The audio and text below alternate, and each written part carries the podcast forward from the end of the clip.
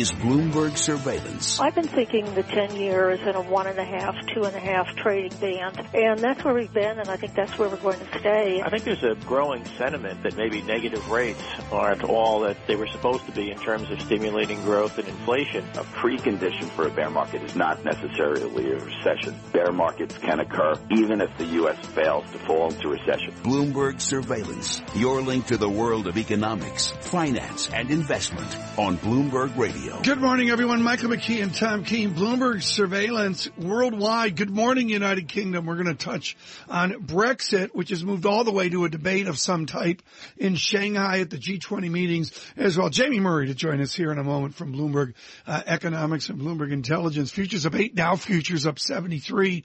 Record low yield in the German five year. The two year to three digits. We do yields to three or four digits when it matters. The German two year negative 0.551. That's really close to a record low. I don't believe we're there, but we're getting there. Maybe Michael McKee has wisdom on that. Bloomberg Surveillance brought to you by CohnReznick Accounting to X Advisory to keep your business on top of issues.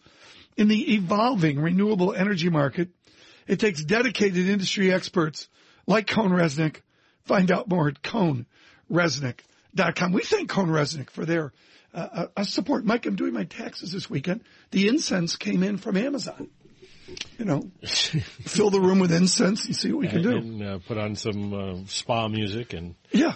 Exactly. Um, are you going to release your tax returns to the public? Uh, yes. I, what is the story on that? Mr. Trump is not. Is that? Uh, he's so far making excuses for doing it. It, it came, Mitt Romney of all people uh, brought brought it up as something that dumb. Can I ask a dumb question? Is he is does he have to, or is it an option? No, he doesn't have to. It's doesn't an option. To. Okay. Uh, Mr. Romney suggested there might be something hidden in there, like uh, much lower income than uh, Mr. Trump claims. Okay. Uh, Jamie Murray with us as we look at uh, global economics. He runs economics for so much of Bloomberg Economics and Bloomberg Intelligence. Uh, Jamie, I don't even know where to start, but I guess we start with a Brexit update. What will you listen for this weekend and into next week in the UK rhetoric on an exit from Europe? I think the thing to recognise is we're we're quite a long way from a vote here. The vote's going to be 23rd of June. There's going to be a lot of campaigning over the next uh, next month or two. Um, so there's there's a long way to run. So I wouldn't attach too much weight to any particular comments from politicians just yet. There's, as I say, there's there's, there's plenty of time. Well, what's the argument that the uh, pro EU side is going to make? Well, I think there's a, a, a general feeling that the uh, the UK could could benefit from being outside the union from trade ties and the reduction in the burden of regulation from from Europe. Uh, I think that the, the, the trouble with those arguments is that there's no guarantees that if Britain leaves, it'll be able to make up for the beneficial trade ties it has with the EU. And it's not clear that the legislation that is inflicted on the UK by Europe is actually that unpalatable. Um, so I mean, it's, it's kind of the, the case is, is, is hard to make in, in, in our view. The hard to make a case for leaving. Yeah, it's it's it's harder to the the downside risks I mean, it is kind of a leap into the unknown, as, as politicians say. The downside risks are probably bigger than the upside risks are, and you've also mm-hmm. compounding like the, the longer term view. You've got this this possibility that there's going to be some significant short term disruption. I mean, we've done some modelling, and we've run some shocks through our through our models. We've done a, a 10% exchange rate shock. We've done 100 basis points on interbank lending and a confidence shock to demand, so people feeling less comfortable spending less. And we think that could push inflation up significantly. We think growth will be far slower in the near term. And we think the next uh, move to interest rates would be a cut to zero if Britain left yeah. the Union. The Economist a couple days ago, Jamie, I, I assume you saw it, made a splash in trying to calculate the cost in and out of Brexit. Do you, with all your good research, do you have a number that that London and the United Kingdom gains or loses off of the transaction of leaving the EU? We have we have some numbers. So we've got that short-term impact, which uh, which is temporary. That wouldn't that wouldn't last forever.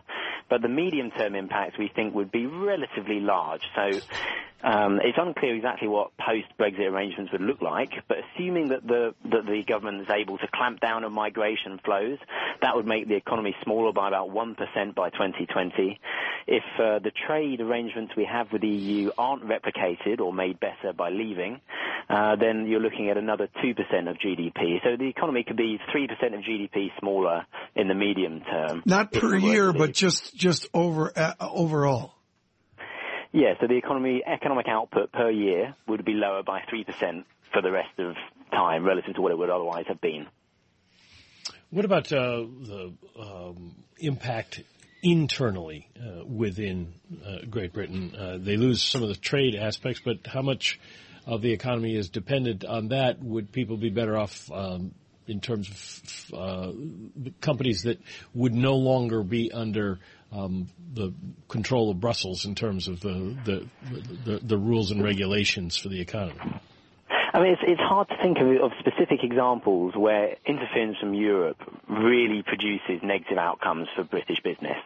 Things like the Working Time Directive, for example, which prevent British workers from working more than, I think it's about 38 hours a week. Um, those things are generally thought to be good, both by workers and by by businesses, and that's probably one of the, the bigger intrusions into into British life from the EU. Um, so I, my my feeling is that the, the leaving leaving that regulation behind isn't really the solution. And if you think about the uh, say the banking sector, for example, leaving the EU is very unlikely to prompt a big relaxation of rules on, on, on banks in the UK. It's not like there's some sort of sunny upland for British banks where they no longer have to be regulated at all. The Bank of England is just as, as tight in regulation, if not yeah. tighter, than Europe. So, so what are the benefits to leaving the EU? You've cited a lot of benefits or analysis to suggest there are benefits to staying within this experiment. What's the upside for leaving? The upside to leaving is that some hope that trade flows with the rest of the world that's expanding quite fast, like China, the emerging market, would be bigger because we could negotiate bilateral trade agreements with them that we cannot do right. independently of the EU. And I think that's the, the biggest economic sort of uh, benefit to the to the UK. Those who are worried about the level of migration for non-economic reasons for them, that too could be a benefit. So uh, people seeing okay. lower migration as a result of leaving. I'm fascinated. I'm also want to inform folks on Jamie's good answer, which didn't mention Scotland. How do you, you know, and I understand you're not doing this from a pol- political angle, but do you just presume that if Brexit occurs, that the real issue is a Scottish overlay? So I think the the I think leaving would almost would almost certainly trigger another referendum in Scotland on the membership of the Union, the UK. Um, when that would happen, I think it'd probably be a year or two once the yeah, all the post-EU okay. negotiations are complete. Because you really need to know what's going to be in place afterwards before Scotland can make a decision about the about its own membership of the UK. So I think that's that would be quite a long way off. But yes, it would be a, a risk, and we know we we know what the consequences of, of breaking yeah. up the UK are already. Well, uh, we were just talking uh, with a couple of guests who said, uh, yes, uh, Mr. Uh, Osborne and uh, Mr. Cameron got concessions from the EU, but they're hard to explain. Can you put into words for us what, they, they're going to try to sell out of the deal? Well, so the, the, the only um, so you've got, you've got, a few few things. Some sort of are more political, to others more sort of policy economic. Uh, one of the one of the concessions was that they were no longer going to be subject to the ever closer union part of the agreement with the EU. Um, what that means is kind of fuzzy. Uh, who knows whether the degree to which the European Union was going uh, closer anyway? It's, it's hard to it's hard to sell that, but he will highlight it as, uh, as something he's brought home. Um, and the other one is uh, changes to, to benefits. So he's managed to secure a brake on the payment of in-work benefits. That's um, credits you get for, well, basically you pay lower taxes um, because you are working lower a, few, a few, hours a week. Um, that benefit, that, that in-work benefit, would no longer be payable to recent migrants. Uh, and uh, the idea is that dissuades them from coming. The trouble is that it probably won't, because most people come here to work anyway. The in, the income differential is very wide already, and even if you make these tweaks to the um, to the payment of benefits, the incentive to come to Britain is still quite strong. Um, so my guess is that it wouldn't have an enormous influence on migration, which is what it's intended to address. Jamie, thank you so much. Jamie Murray is a uh, uh, Bloomberg Intelligence and Bloomberg Economics this morning. A good briefing there on Brexit. As Jamie said at the beginning, it's it's out there in June. But Mike, I thought it was really a nuanced week of Brexit debate. Yeah, I was really taken back. Somewhere I saw this morning. I'm sorry, folks, I can't cite it.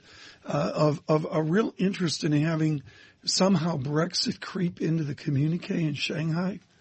I find that almost unimaginable. Yeah, maybe a little early for that. Yeah, uh, that kind of thing. I, I, don't know that they would get involved in. Yeah, exactly. Choosing sides. Yeah, uh, but it is going to be a fascinating couple of months with Brexit, with China, with oil, with uh, the elections. Um, lot to lot for the G20 to keep their eyes on. Yeah, absolutely. Uh, currency markets yen near 113, 112.97, fractionally stronger yen uh, this morning. Uh, sterling 139.67.